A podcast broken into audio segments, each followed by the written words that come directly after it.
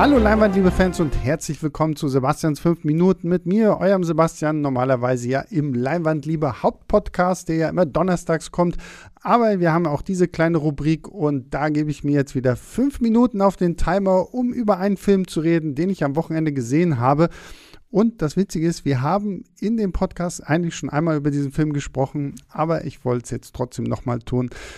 Ich starte jetzt den Timer und dann legen wir einfach los. Denn ich will nochmal über Last Night in Soho sprechen. Wir haben ja schon kurz mit Christoph ein bisschen in unserem Red Notice Podcast drüber gesprochen, aber ich habe den Film ja jetzt selbst endlich gesehen und ähm, wollte einfach mal ein paar Sachen loswerden. Dafür ist das ja hier da.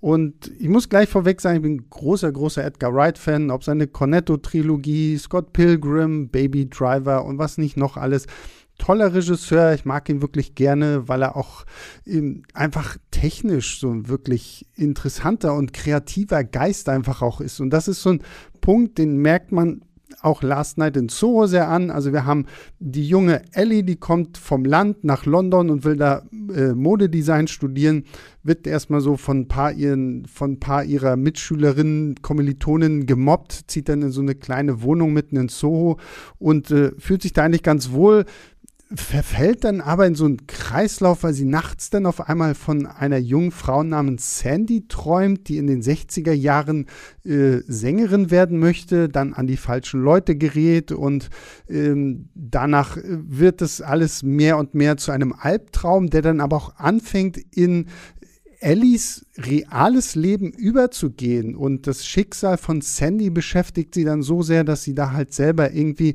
in ihrer Realität auch mit zu kämpfen hat. Und die erste Hälfte von Last Night in Soho ist absolut grandios. Also was Edgar Wright hier wieder anstellt, allein vom filmischen her, wie er seine beiden Hauptdarstellerinnen, Thomasine McKenzie, die ihr vielleicht aus Jojo Rabbit kennt, und Anya Taylor-Joy, die ihr natürlich aus zig Filmen kennt, das Damen Gambit, Split und äh, New Mutants und was weiß ich nicht noch alles, wie er die beiden vereint ist unglaublich toll. Wir haben teilweise Ellie, wenn sie in den Spiegel schaut, dann sieht sie halt auf einmal Sandy. Es gibt eine, da hat Christoph auch schon drüber gesprochen, eine wahnsinnig grandiose Tanzszene, in der Sandy erst mit ihrem vermeintlich guten Manager tanzt und während die so tanzen, ist dann auf einmal Ellie die Tänzerin und dann ist es wieder Sandy und unglaublich gut gemacht, auch schauspielerisch wirklich sehr intensiv, weil wir hier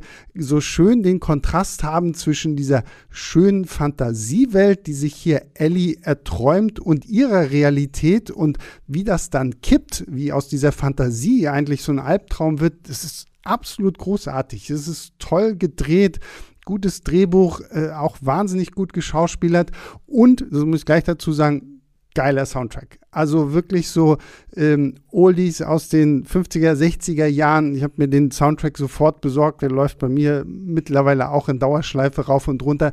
Soundtracks kann Edgar Wright halt auch. Also Baby Driver war ja ohnehin das Paradebeispiel für einen großartigen Soundtrack, aber Last Night in Soho als Soundtrack allein auch schon fantastisch. Dann haben wir aber so ein bisschen so, so ein Wendepunkt, wo der ganze Film für mich so ein bisschen gekippt ist und nicht mehr so richtig funktioniert hat, weil wir haben so diesen Punkt, wo der Film Sandy so ein bisschen verlässt, um sie eigentlich als Mysterium für, für Ellie aufrechtzuerhalten. Ähm, wir aber dann eigentlich nur noch Ellie verfolgen, wie sie nachrecherchiert, was aus Sandy geworden ist. Und da wird der Film so ein bisschen, ich will nicht sagen langweilig, aber so ein bisschen belanglos, weil wir haben Thomasine McKenzie, die viel durch die Gegend rennt, viel schockiert ist, viel traurig ist, viel rumschreit ähm, und das auch immer noch gut spielt. Das klingt jetzt alles so negativ, aber der Film selbst kommt nicht mehr so richtig voran. Und ich hatte irgendwie so das Problem, so, die, die Story hat für die erste Hälfte gereicht, aber für die zweite Hälfte war es so ein bisschen langweilig einfach. Ich muss es ganz ehrlich sagen so. Also die, die, die zweite Hälfte kommt nicht ansatzweise an die erste ran. Es ist trotzdem immer noch ein sehenswerter Film. Das habe ich ja schon bei Wes Anderson und The French Dispatch irgendwie gesagt. So ein schlechter Wes Anderson ist irgendwo immer noch ein guter äh, Film, den man sich angucken kann. Und Ähm, Last Night in Zoo ist jetzt, würde ich sagen, bei weitem nicht der beste Edgar Wright-Film. Da hat er wirklich viel bessere Filme gemacht. Und ähm, aber es ist einer, den man sich angucken kann, gerade wegen der ersten Hälfte, weil die wirklich grandios ist. Und danach hat ihn irgendwie geführt, so ein bisschen seine Kreativität verlassen, was ein klein bisschen schade ist. Ähm, aber allein durch die Schauspielerinnen, die hier auch wirklich großartig spielen, sollte man sich den echt mal geben. Und damit sind meine fünf Minuten hier vorbei und zack, aus die Maus. Ähm, ja, vielen Dank fürs Zuhören. Das waren meine fünf Minuten für diese Woche.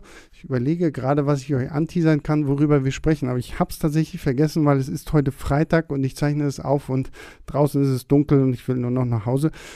Deswegen ähm, wir hören uns einfach im regulären Leinwandliebe-Podcast wieder. Wir haben noch ganz viele tolle Filme, über die wir alle sprechen werden.